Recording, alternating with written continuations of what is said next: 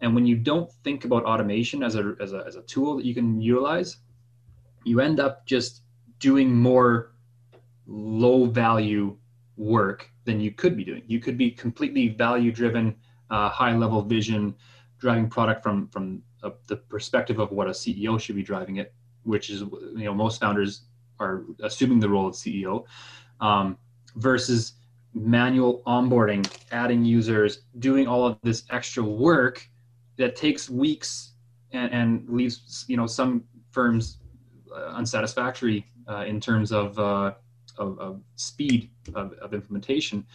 Uh, whereas now they can do it on a Saturday night.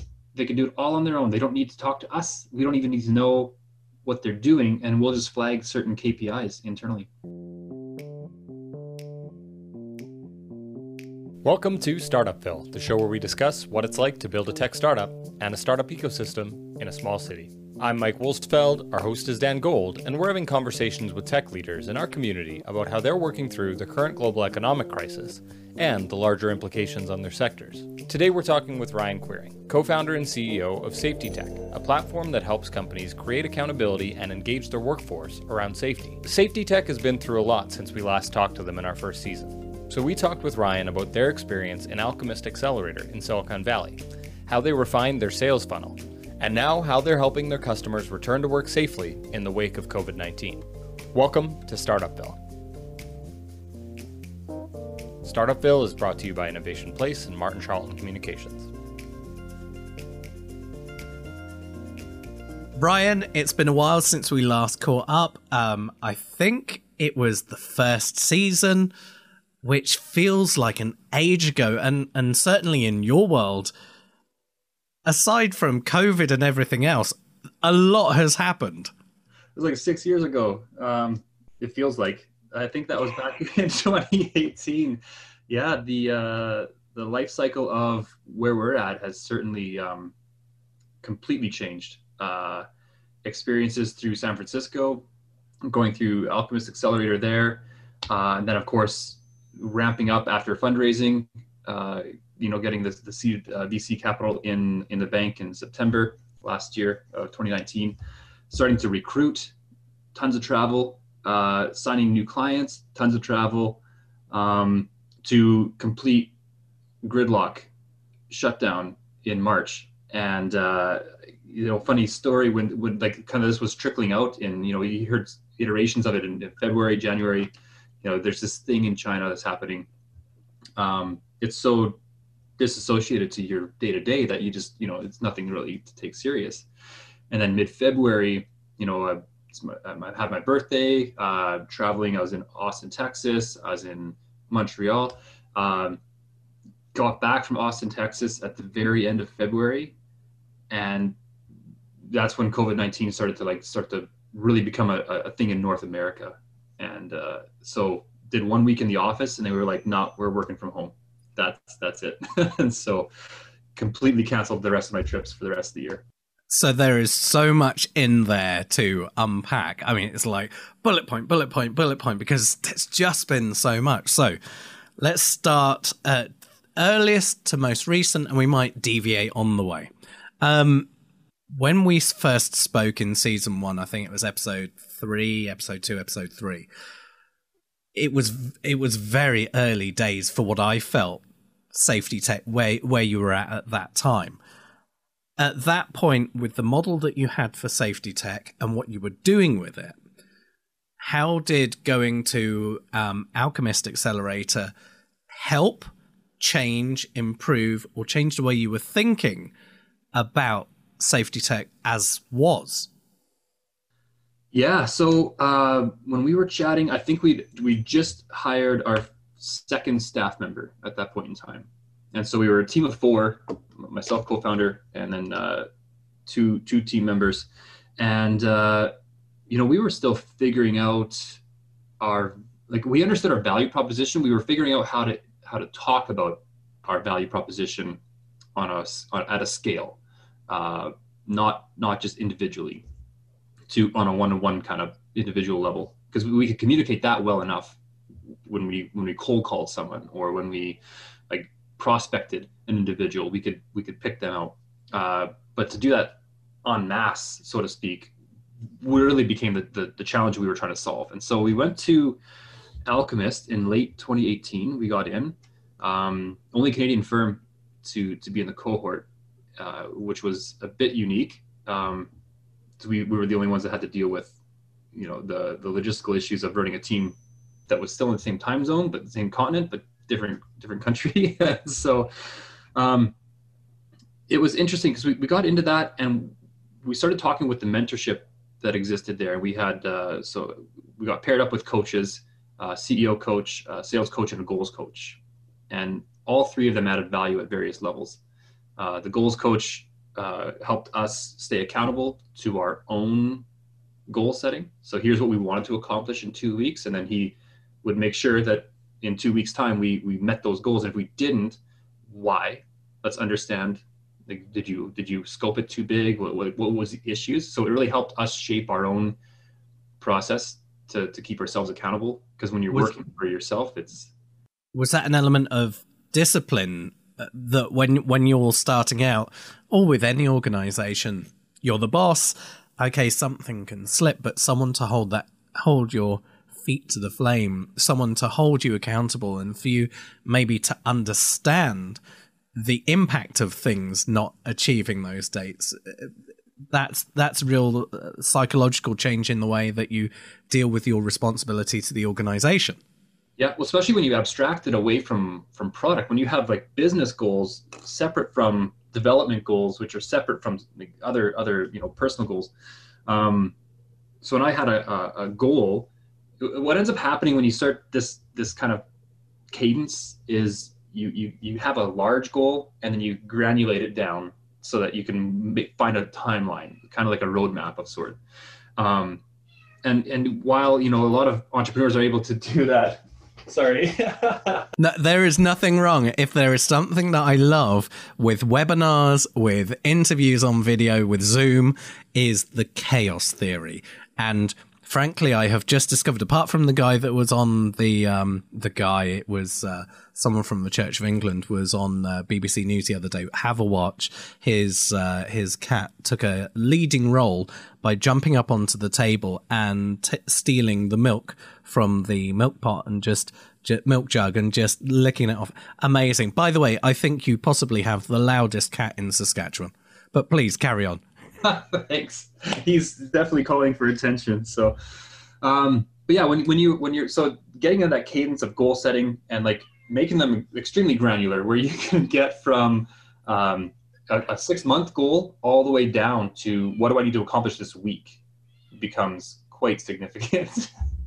Bring the cat in. It's fine. Honestly, bring the cat in because the cat's going to be quieter inside the room.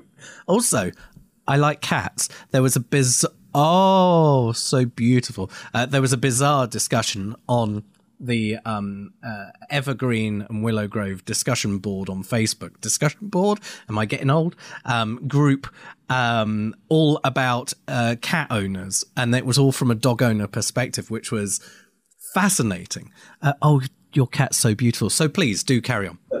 Yes, he's new, so still learning etiquette of business. yeah. Um, but yeah, so being able to like chop that down into smaller goals where you can, it becomes more digestible. It's not so massive and huge, right? So like even fundraising, um, you know, I was able to say, okay, I need to raise one and a half million. How do I, how do I do that? Well, I probably need to attract two, three, four investors. So, okay, how many meetings do I need to get to close two, three, four investors? And how, how do I coerce that. And so, okay, I had to have 160 meetings ultimately in order to close four investors. And so it was quite, um, it was really kind of challenging internally, like to work through that process and quite rewarding because I actually accomplished the goal, which was quite important. So, so the goal setting side seemed important to the to the elements that you got from Alchemist um, uh, the the business coach. So so as as a founder, as someone who is tech based, very often what I've what I've seen from others is there's there are the two schools. There's the business mind and there is the tech mind, and applying the business to the tech or the tech to the business. You came from having the tech and getting the business around the tech, which is satisfying a need, and I I get that completely. From the coaching you got at Alchemist, what did you what did you see as as gaps that you had that you didn't realize necessarily that you had before? Yeah, so it was a, it was a sales process. So Alchemist is um is built for technical founders that don't have sales skills or sales uh, process or formalized sales training. And so developing the skills around sales was something that we really needed help with, Craig and I both. Um, and so the art of the discovery call. So we were wasting our time. We were allowing anyone who would get on the phone with us to just absorb hours of our time. And for what? Right. So there was no objective. There was no like it was kind of just like, oh, someone wants to talk to me about this thing that I built, fantastic. Let's let's do it. And so what we started to do through Alchemist was identify the people that we should be having conversations with versus the people who should just, you know, be on a drip campaign, get some marketing material, continue to learn about us, but maybe not take up two hours of our time. So that was that was quite something that that discovery call process and identifying the key the, like the the key words to that they re- resonate with in order to elevate them to all right now you deserve a demo. Or now you deserve like from from my perspective i'm delivering value to you in some way shape or form. Now you deserve to my time. So there was certainly uh, set out trigger points at which if they hit this effective kpi almost um, this trigger point it's okay we'll take them further into the funnel and these people haven't hit that trigger point yet so they'll they'll stay on on the mailing list or or marketing or maybe some targeted communication that we would send them to get them further into that funnel. Um, so let's talk in terms for maybe there's a uh, someone who hasn't been through this process, someone who is a tech founder who is very early days, and they are finding themselves that there there's every Bob and Brenda calling, and and they're spending a lot of time on the phone. How do you politely, when someone makes the effort of contacting you how do you how do you communicate to them and and this is where it interests me how do you communicate with them to effectively put them into a a, a, a particular lane of the funnel as to not push them away because they're not interesting at this time but to say well here is the information here is that information and and filtering the people without them becoming Mardy, as we'd say back home, and going, well, if you're not interested, I'm off to wherever else. Yeah. So it's it's all about just transparency and authenticity. I think is what it really boils down to.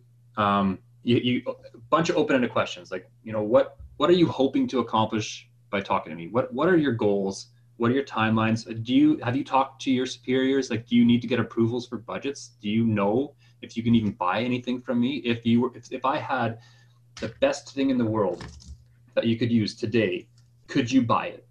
Are you even capable of doing that? And then getting the understanding around, well, I can't do this today, but I could do this in six months' time when our new budgets open up. And so you kick the kick the call down to them. Say, hey you know what? Let's have a chat when it's closer to budget time, so we can we can talk and, and re- reconnect and make sure that we're on the same page. Still, things change.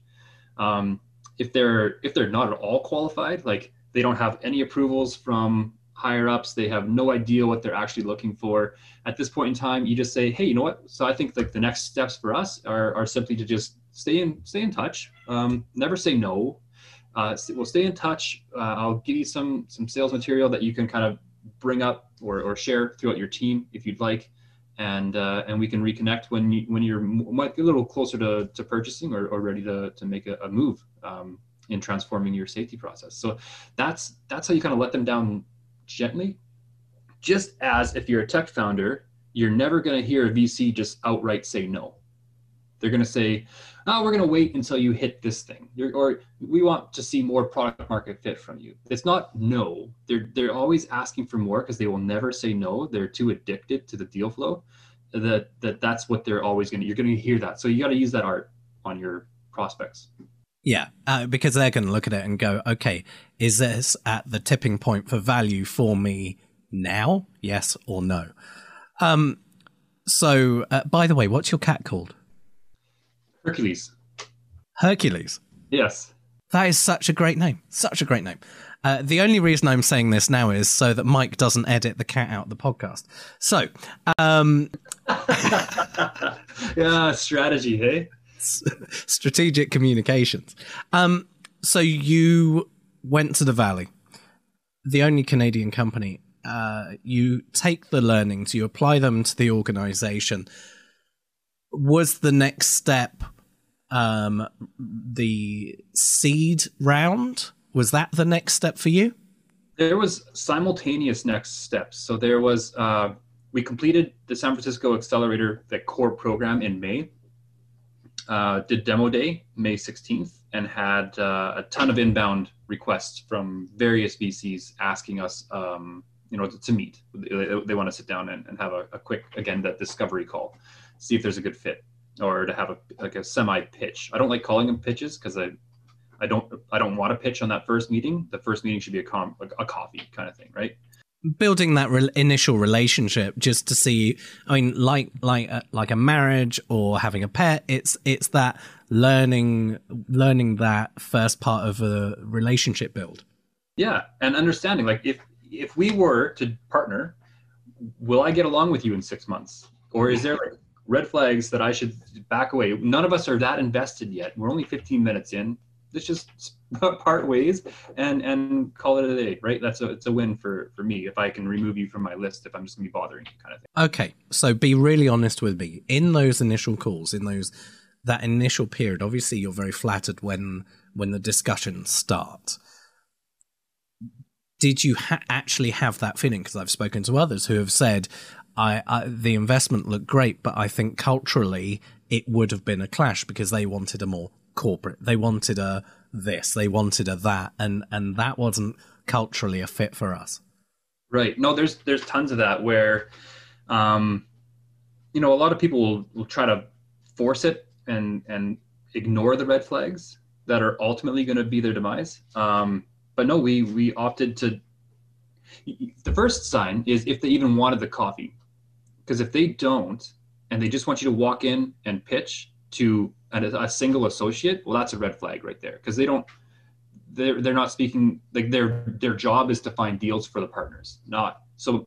First first idea for me was get a partner in the room. I want to talk to a partner because they're they're the ones who ultimately make the decisions. They're on the investment councils, right? They're they're the ones who influence people, not the associate. The associate really has no no pull. So uh, that was my first challenge, and I did that over email. So that again, time invested, very minimum. So if they, if they never responded, didn't care. I just I had a little uh, Kanban board that I would run for my investor management, and uh, I would just not move them forward. they would stay in the in the pipeline, and then eventually close them off. But uh, but no, there, there's there's actually a few um, investors that I just I went in, had the coffee, and they followed up, and I ended up kind of ignoring um, not ignoring, but politely letting down just mm-hmm. I was like, no, you guys aren't. Uh, I could see that they were going to change the product in its value proposition because they're looking at other avenues. They're looking at workforce management or they're looking at things that we don't do. We're not experts in that. And we would ultimately fail. And so while they are, their head happens to be in this location, sorry, he's getting into my stuff or their head happens to be in that avenue, that aspect of, of value proposition, and it just wasn't the direction that we were wanting to go in. And so we we both admitted that uh, you know it's probably not a great fit. Um, but that was the least, the culture side of things was, was the least reasons for not fitting well. The the bigger reason to not fit well was uh, company size, investment check size. It was the the round um, that they typically come in at because we we had revenue already a lot of us a lot of them wanted to to bring us in at series a but i was i was saying no we're, we're not ready. Like that we're not that level of company yet. We're still pretty immature. And so you got the right investment there there there was the fit. You you stuck to your guns. You you knew what you wanted to achieve for the business um, that then leads to the growth because obviously there needs to be a next step. What what was that process? What was what were the steps that you had there? So to preface growth, you need foundations uh, before you can grow. And uh, so the next step after after raising was recruitment, um, finding finding talent that uh, would come in and and help with help facilitate growth, kind of thing. Uh, that's that was the the next uh, precursor. And so started the recruitment missions um, in in both sales, uh, technical roles, engineering, and um, marketing as well because those were the things. So I started identifying the things on my plate that were I was doing. I was doing the jobs, but I wasn't. I was spending an hour a day on them, not a full time, heads down, only deliver value in one area. So that that was kind of the big thing is offloading because you can't just hire someone and then have them run full speed. It's it is a full time job just onboarding uh, a senior member of the team. Uh, so so let me let me ask you at that point. One of the things that I've seen from from firms is how they resource an onboarding process because very often it's something that they've just never done before. How did you how did you build that beyond this is the job, these are the requirements? How do you how do you do that induction when you've got so many tasks to address? I have uh I don't have here's the job here's here's the steps it's um here's the end result figure out your steps and ask and, and pull information out of me. Don't don't rely on me to spoon feed you because that's that's not what I, can do. I'm not a, a micromanager.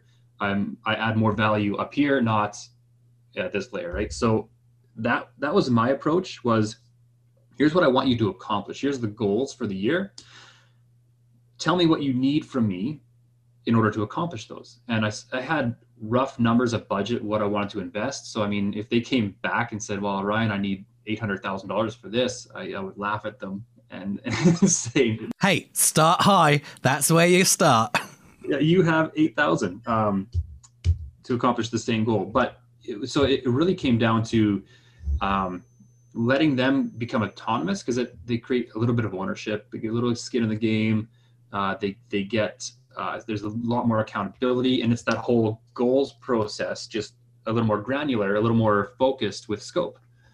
And uh, so I started to like work through that with with the new hires, and um, I found that to be quite effective uh, and scalable when you when you really think about that. Now I can teach that process to my my heads of departments, and when they onboard new staff members, they just give them it's more goal guided as opposed to you know, do these 18 things and then go home at the end of the day. I, I want the people we're bringing into the organization, especially at this early stage, to be more thought leaders than anything. So Ryan, from from the beginning of having the platform to how it's evolved, has there been any major or minor iteration? Yeah, absolutely. So what we saw in March was our entire sales pipeline uh, completely dry up. Everyone went on uh, cash freeze. Big big organizations didn't need to invest in safety right now. They've gone this far without it, so they just continue business as usual until the looming recession that is bound to occur has run its course. And so we had to figure out how to make money today uh, in in today's in, in the, the way that business operates today. So we switched from a, a sales or a customer led growth platform, which was client acquisition through enterprise sales, into a product led growth uh, strategy uh, platform where we would do a ton of lead gen and have people come into product for no charge and then have the product upsell internally and that has been a significant mindset change on client acquisition um, and the way we talk about the product itself. Now that's interesting because if there is one thing that i've seen over the last three years let's say it's just been the popularity of, of let's say, a freemium model, bringing people in, getting them used to it, getting them embedding it within an organization, and then wanting that additional functionality or the additional reporting. It's just been a, a seismic change, and I actually think that that seismic change started in in the mass market when we saw companies like um, Adobe going to subscription cloud rather than buy out software. It's just been incrementally different models have come along where historically it would have been straight buyout for everything. Yeah, there's a larger macro trend around champions within organizations, specifically to safety, is that uh, they, are used to downloading and using consumer products. This is just what's happening. They're they're using Uber, they're using Skip, they're using Uber Eats, they're using DoorDash, whatever product that they're downloading and using. There's an onboarding step, and then there's a how to use it step, and then there's a invite other people to use this step, right? And so we just adopted that that trend and applied it to our platform. So here's what you need to do to set up first. Get your pick your forms. Uh, second step, okay, now invite your workers into this. And what we found was we're not necessarily finding the decision makers are are locating this. It's the researchers. It's the lower champions, the influencers of the product. So it's project managers are getting into the product, inviting their small team of crews, getting a use case and a value driven sales pitch internally to pitch to their management up up in the decision making sec or layer of the company to say, hey, here's what I've found. Look at this thing. We should buy this for the entire organization. And that's that's the approach of what we're trying to do now is nibble away until we can get to the enterprise sales level and we'll start ruling out an enterprise sales type of uh, funnel again come uh, January, February, when, when things start to like, everyone's used to working in the conditions that we're in now. It's, it's quite significant and uh, I, I'm trying to get more people to think about it because now what ends up happening with enterprise software is we just get used, so used to doing manual work in setting things up and in configuration. And when you don't think about automation as a, as a, as a tool that you can utilize you end up just doing more low value work than you could be doing. You could be completely value driven uh, high level vision driving product from from a, the perspective of what a ceo should be driving it which is you know most founders are assuming the role of CEO, um, versus manual onboarding, adding users, doing all of this extra work that takes weeks and, and leaves you know some firms uh, unsatisfactory uh, in terms of, uh, of, of, speed of, of implementation. Uh, whereas now they can do it on a Saturday night. They can do it all on their own. They don't need to talk to us. We don't even need to know what they're doing, and we'll just flag certain KPIs internally. Yeah, uh, I I totally believe in that. I, I've got an experience from a previous organization which had an HR dashboard, let's say. First version of it, everyone had to be assigned and trained, and um, there was an onboarding process of sitting in a an office classroom for two separate sessions on how to do time tracking, how to do expenses, how to do, do cost codes and, and assigning things. Uh, that system changed to an app based one, which started really initially as um, expense, automatic expense um, uh, processing and inputting. So it went straight into the system. And then they just added functionality. They said, well, you already got the expense side of this. Well, we'll do hours tracking. We did mileage tracking. And it was just product lay one product adding on the different functionality. And then eventually everyone had self configured and there was a dashboard that accounts could see going tick this person's configured right this one hasn't this one has this one hasn't uh, you need to just help these two people out of the 80 people you're working with. So I, I totally buy in. No, it's it's the way of the future. So start thinking about automation in the early stages of your product. It'll be much easier to implement. so you went from four people. What what's the uh, workforce size now? Uh, workforce size today is ten. Um, yeah, we ended up uh, with with COVID nineteen situation, just tightening up some some uh, spend, uh, optimizing teams.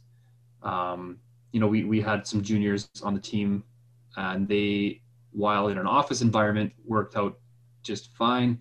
Remotely, became extra jobs on some of the senior members' um, plates, and so we wanted to relieve them of, of having extra work to do in an already stressful uh, environment of, of their personal lives as well. So and I would imagine that there there is an element of in this COVID era or in this era, in the time in which we live, there's a change in the level of not only productivity but customer interest. Just full stop. It's ev- every industry, and so so there's got to be an element of balancing the needs of the organization and the marketplace, and just getting that right across the board. So in March, it was unknown. Nothing was known. We we had no idea. So um, because I'm connected into the networks in San Francisco, I was getting emails from Ravi at Alchemist and Danielle saying, "Get your 18 months cash flow, like nail it down. Uh, stop all extracurricular spending. Stop anything that is not necessary. Cut it. Um, get 18 months runway. If you don't have 18 months runway, you may not survive." And then we started hearing trickling down. It's not 18 months anymore. Now it's 24 months. Get 24 months of runway. And then uh, I got an email from uh, Sean uh, O'Connor with with Conexus, and he said, Ryan, plan for 30. If this is going to be the, the COVID thing started as a two week stay at home experiment, and then went to no, we can't. We're like everything's closed now. We can't even go to the office at this point in time We're too big we were 14 people walking into the recession or walking into COVID. Um, so it just it slowly iterated. So then, okay, my challenge as as a CEO was to find 30 months of runway with the least amount of impact to business operations. Now, I had to assume half my customers were going to churn. I had to assume no sales. So 30 months runway, no no new customers. Uh, and half of my existing clients were going to stick around. And so that was quite the challenge. So I have a fantastic team, and we had some very real conversations around what that looked like short term and what the clear signals of a return to normal are going to look like so that they had an expectation of when things were going to return back to the way they needed to be or the way they were. And so we ended up kind of doing sweeping salary cuts, uh, everyone across the board, just all chipped in and said, yeah, sure, you know what, we can tighten up the belt loops for for a couple months while we figure out what this is even going to look like and get some certainty around what's happening. And in early March, we started building a COVID 19 symptomatic tracker. And that has turned out to be one of the, the smartest things we've done to, to date. Uh, and I, we, we didn't double down on a pandemic, but we wanted to just make sure that people could track what they could using a software tool. And so then we launched it for free. So, so that is an interesting thing because so many conversations I've had recently, there's been a very clear line and there's almost a defensive line. Just there was a nanosecond in you. It's, it was, we're not taking advantage of this. This is something that's needed. And here's my thinking. If there's organizations out there price gouging, withholding stock to put prices up, that's morally corrupt. If you are a tech firm or any other traditional organization and in your in your heart of hearts and with integrity you are saying here is a function that we truly believe we can help.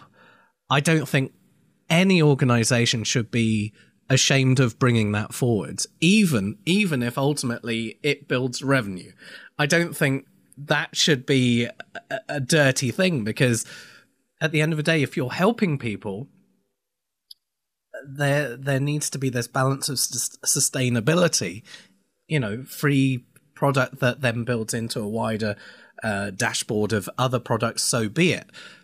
But but there's there's almost psychologically been this thing with so many people going, well, I've done this, but you know, I'm, I'm, I, I think people should actually be quite proud of what they're doing to make a difference and to contribute. So I salute you for, for having the thought and foresight or the, the idea to say, Hey, we've got a platform. We could develop this. We could apply it. Take me into that product just, just very high level what is it, and and how could organizations use it? So uh, we're ultimately a data platform which allows us to track data points across a wider range of uh, form instances. And the data points, I don't care what they happen to be. It could be did the garbage truck come today, yes or no, kind of thing. Um, so we applied it to the the the CDC's and Health Canada's uh, symptomatic questionnaire, and we we built that in the platform, and then we built a dashboard around it. And so the idea being any yes answers are an increase in risk. And if there's more than one yes answer, that's an even that's an amplified increase in your risk uh, across your entire workforce. And so we just started to highlight the individuals, your users, the workers actually filling out the forms, which ones were indicating or inclination on the trend line of risk. And that way management could see on a daily basis who might need to be quarantined who might need to have maybe maybe not quarantine but they work by themselves rather than with their regular teams or maybe uh, we we supply them extra sanitization extra ppe in order for them to accomplish their jobs. Because it may be uh, allergies. It may be something else. It may not be covid-19 but we want to just be able to track the risk that exists.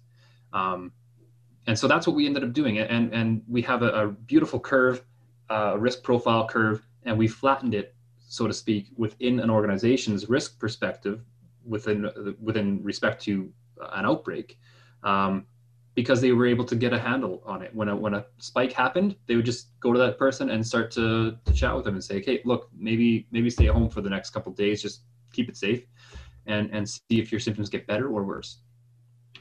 Have you noticed that? Just in general business terms, there's been a lot of organizations that didn't necessarily think or speak openly about safety who are now. And maybe this is a bit of a wake up call for general safety as well. Sure, in, in, in the workplace, we see PPE in, uh, you know, high vis, safety boots, all the usual things. Um, I, I talk with um, uh, uh, SafeSask um, regularly and uh, Gord there, it's just a, a fascinating conversation that high, higher risk organizations have always been very good at having process and product and training. Where organizations where it's more office based, they've been compliant, but not necessarily invested time beyond what what's necessary for you know ticking the boxes. Do you think that from what you're seeing, there's been so much more focus on, I, I don't know, white collar or the office space as much now as, you know, work sites and higher risk uh, locations. It's it's shone a spotlight on health and safety of employees. It is absolutely so, and it's even created more willingness for employees to adopt because this is something that doesn't affect them only at work. Like I can only get paper cuts at work when I'm working with the photocopier. I can go home and escape that. But COVID 19, you could bring that home with you. And so it, it really elevated and put it on a, on a pedestal in such a, a way that helped em, em, employers or, or, get their staff members to actually fill out the documentation and comply um, because they understood that the risk was not just at work. And so yeah. it's shone a spotlight. We are getting a plethora of of various verticals that I never thought we'd be talking to. We we were chatting with um, a chocolate factory. Uh, I, I, forget the name. It's it's a popular one, but it doesn't really matter. Um, and and we, we signed a bank uh, to our platform because they they're trying to track their staff. Uh, we have we're now getting into film where um, M Night Shyamalan's uh, production company, Blinding Edge Productions is now a client of ours because they're trying to figure out how do we get actors back to set? How do we build the sets and have the, the contractors come in and, and work without the risk of spreading this thing? And they're trying to get a grasp of it. Wow. Um, so that kind of leads me on, and, and immediately I'm thinking of my friends in media and film production who are in that exact situation of going, how do we get everyone back to a single location safety and tracking them and making sure that that people are as safe as possible yeah and and that's the uh this again that weird transition is nobody's experienced this in the entire world yeah. nobody alive today has experienced a pandemic in the in the in the world of uh, or the in the economies of growth that we happen to be, the economies of scale that we're in today. And I feel like that there's some I feel like there's some there's some comfort in that, knowing that this is nobody has an answer. No. It's all hypothesis, and we're we're figuring it out. But I did a webinar in uh, early or late April around how, like what are the what are the uh, things that you need to make sure you put in place to try to de-risk your operation prior to returning to work and I, I boiled everything down to about 12 key pieces of information six of which you should be worried about putting in place prior to returning to work and then six of which you should be like an ongoing mm. uh, systematic uh, operation and you know one of those things is psychological safety of reassuring your workers, uh, no matter what industry you're in, this is applicable, reassuring your workers that if they do come down with symptoms, don't lie on your form. You are you're safe, your job is safe, you're secure, stay home for two weeks. That level of uh, commitment from, from a C-suite or management level of a, of a company helps employees and staff make the right decisions. So if you're collecting data, let's make sure this, let's remove the error from that data and, and allow uh, managers to make the proper um, choices and, yeah. and not have them at risk of losing their job. Because ultimately, the truth matters, and the only way this is going to work for everyone if it's fact based. Yep. Yeah.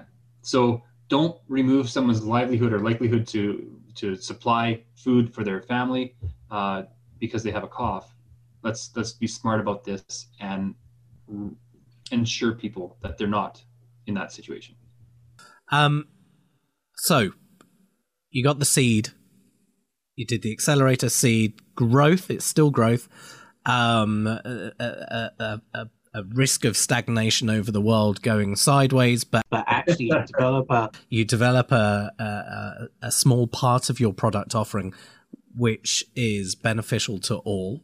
Uh, you've seen growth with areas that or, or, organizations or sectors or verticals that you didn't previously expect.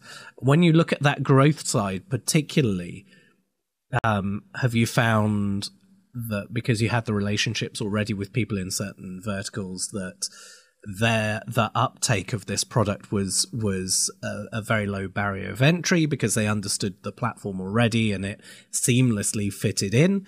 How how has that um, I, I don't know percentage wise or just generally the the uptick in use as a result of having this functionality over it not having previously yeah we've we've tripled our uh, our existing clients um, engagement metrics. So if they were doing uh, say that they were using our platform for a toolbox talk to be done weekly um, then we we launched the COVID nineteen dashboard, and they would start to do a daily assessment, and so that is five x in engagement because now they're not just accessing us once a, a week; it's five times every single day, and and so that that's something we we noticed uh, right away, and as we we sort of started massaging or or getting more feedback from our existing clients and new people what they were looking for within the dashboard like how do we how do we deliver more value without you know painstaking amount of product development? Um, and the, some health authorities and here's i guess kind of take a step back is that in the us specifically every state has its own health authority and every health authority has their own requirements of reopening and what symptomatic checks are necessary and so it's it's helping us because we're able to cater to that. Like just inherently in our platform, we've built it in such a way that you can have multi jurisdictions um, work within it because uh, you know we have, we have, multinational companies. But uh, so it's really kind of helped us say, well, yeah, unlock the form, unlock our organization management. Uh, of course, that's subscription fees to get in, but then you can start to have various levels of reporting requirements happen across your entire organization and you can delegate that management to local regional managers. And so in new york they have here's your six questions. In california it's three questions. Here's the here's the three questions you need to answer.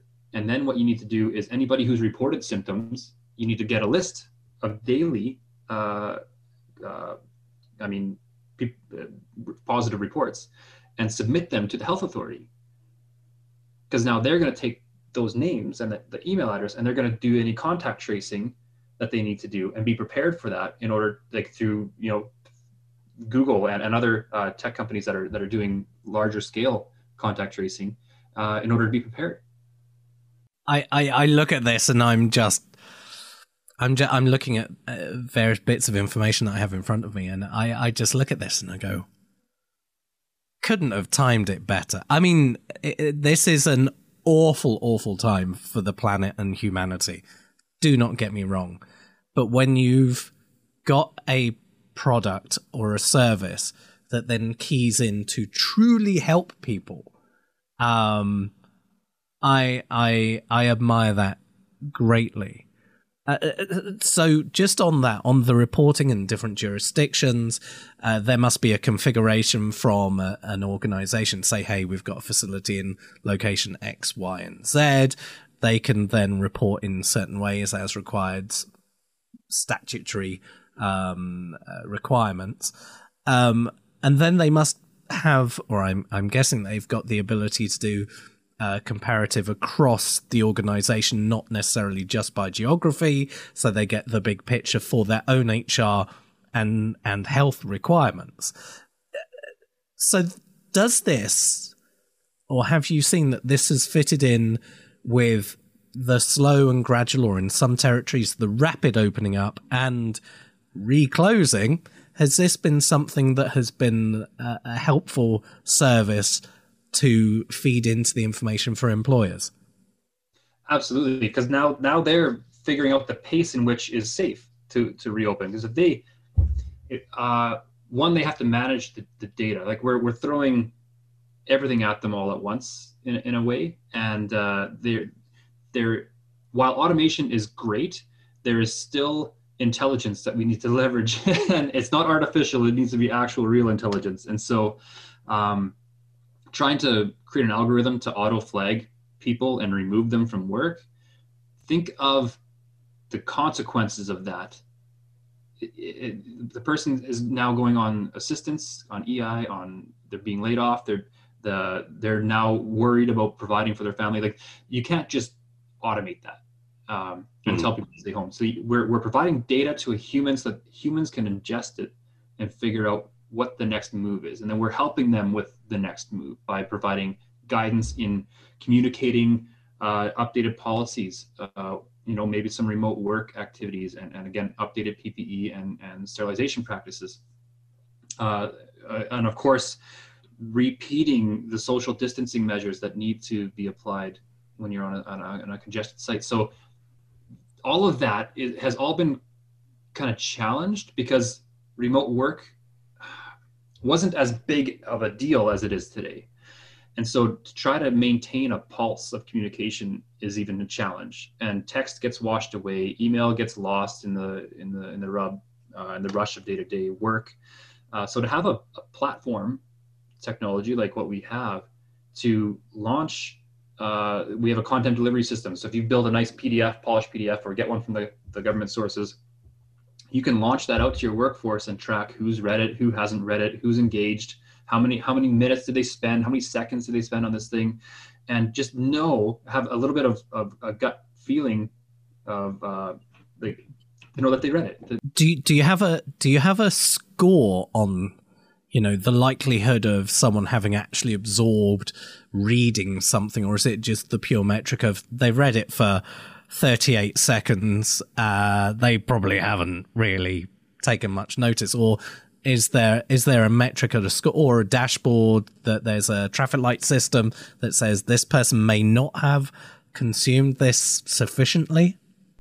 So we don't we don't score them at this point in time. That that specific function is still in beta. Uh, where we're just making sure that we can we're so everyone gets it for free like we're not suddenly sure. suddenly i'm a futurologist yeah, you're dictating my product pipeline. Uh, no, the next step is to include a quiz for comprehension. Um, right. Yeah, did you actually understand this thing? And if you fail it, well, then we can either allow them to correct it or go back and learn it and answer the question correctly, kind of thing. So there's going to be a whole LMS kind of built around right. just that specifically. And I would imagine that for certain sectors or, or, or territories and sectors where certain things are more critical for that industry, the scoring would be different or the requirements would be different depending on the risk and and, and general safety. So, um, uh, um, uh, as I'd like to now call you, uh, Hercules's keeper. Um, uh, where could we find out more information about SafetyTek? Um, it's it's something that is absolutely a now product and you must have looked at the very beginning of this and gone, this is always going to be something that's important, but it's just been raised in the awareness of a general psyche. Where can we find that information? So you can hit up uh, safetytek.io is our primary website. Everything's there. Uh, there's a COVID 19 call to action. If you want to go register for free, if you happen to be an organization owner or, or somebody in management that would like to start tracking uh, your workforce, do that. Uh, we, we even have a, a pseudo scenario analysis around COVID 19. So if one of your workers happens to contract COVID 19, you can go back in time to identify who has been, who's crossed paths with that individual using our point in time GPS location tracker. So it's not like it's a real time uh, instance. It's just when they submitted the document, where did they happen to be, and has anyone else been there at, at some point in time? So, um, just a way to shortlist your response to a, a potential outbreak. Um, but you, sorry, to, to kind of reiterate or to, to, to, get back to the point around um, building this for health and safety uh, for for everybody. Uh, it, it, it's interesting because it's where we started and where we are today, we're finding that now conversations are starting to get back to more of our natural inherent value propositions where it's safety management, not health management. Um, and the, the, the journey has been one of varying degrees where it's, you don't know anything. You're completely hoping that you're going to last 30 months nobody wants to just die in 30 months. So that's not the plan that we're going to go by. But of course, we were prepared um, to, okay, now some of these leads that we're getting actually have emergency budgets because they need to get back to work. And now we're trying to figure out, and through discovery, how big is your emergency budget? Is it, is it $10,000? Is it $50,000? What does that look like? And then from there, we got into actually closing deals in, in April like shortly after releasing this thing for free. Um, and so we started to generate revenue. It wasn't consistent yet. Like there was no sales flow. Like there was no repeatable scenario yet. But then in in end of April, early May, we started to see okay, well, people come to us. They want these four things. It costs this much money. Let's just have a, a proposal ready to go. And that's when things started to actually start to scale. And so we were we were growing at a ex- exponential rate uh, until July when holiday schedules kicked in. But uh, we're starting to see some return to normal now. Yeah, and and and roll on September. I, I have to be honest. We've been in this strange period for for a lot of sectors where it kind of for some organizations went very flat in March and the performance of some of the organizations and decision making has started to move forwards and now we've hit the summer period as normal and I cannot wait till September. Um, so, uh, Ryan, as ever, uh, thank you so much for joining us here on Startupville. I'd like to share a story with you. Um, we see increasingly lots of large scale corporations in the US and, and the UK and, and even places such as Australia and Germany and France. And they are saying for the time being or even permanently, we are closing our offices. There is there is central infrastructure for office based businesses that we simply don't need to fund in this current time. Uh, maybe we will look at having offices again at some point in the future. Whatever shape that may be, maybe it'll be hot desking rather than fixed desk, whatever it may be, or the infrastructure that they've put in to have separation and spacing. Um, but my friend works for a a, a tech firm uh, in London, and uh, they've decided to close their office entirely. Um, they have a manual health tracking system where everyone self-reports daily just on five questions email it into hr and it's very laborious incredibly um, they were absolutely fine. Their other half is a key worker, an essential worker. They contracted uh, COVID 19. They went home, transferred it to my friend who works works and lives in that apartment, and so that information that then went back to the corporation to the to the firm was essential. Yes, they weren't going to be mixing with anyone else, but they could show on their um, risk profile, hey, this is this person is in this situation. Their productivity is going to go down, obviously, because they're not going to be doing anything. We need to check in with them to to, to, to, to, to, to because they're a human being and they're part of our corporate family. So, for anyone who's looking at this, thinking, well, we're just going to send people home and it will be fine. The tracking is still crucial, and um, uh, I it's funny. I've already sent your information to that corporation to say, hey, you should look at this kind of thing because it might be useful. I haven't heard back yet, but I'll let you know if I if I do. Um, Ryan, um, and more importantly, Hercules. Thank you so much for joining us here on Startupville. Absolutely. Thanks for having me. Startupville is brought to you by Innovation Place, helping grow the tech sector in Saskatchewan, Canada, and is produced in partnership with Martin Charlton Communications at WeTellYourStories.ca. The show is produced by me, Mike Woolsfeld, and our host, Dan Gold. Our theme music is from GG Riggs and Reactor Productions. Learn more about us and our guests at innovationplace.com slash startupville and follow us on Facebook and Twitter at StartupvillePod. See you next time on Startupville.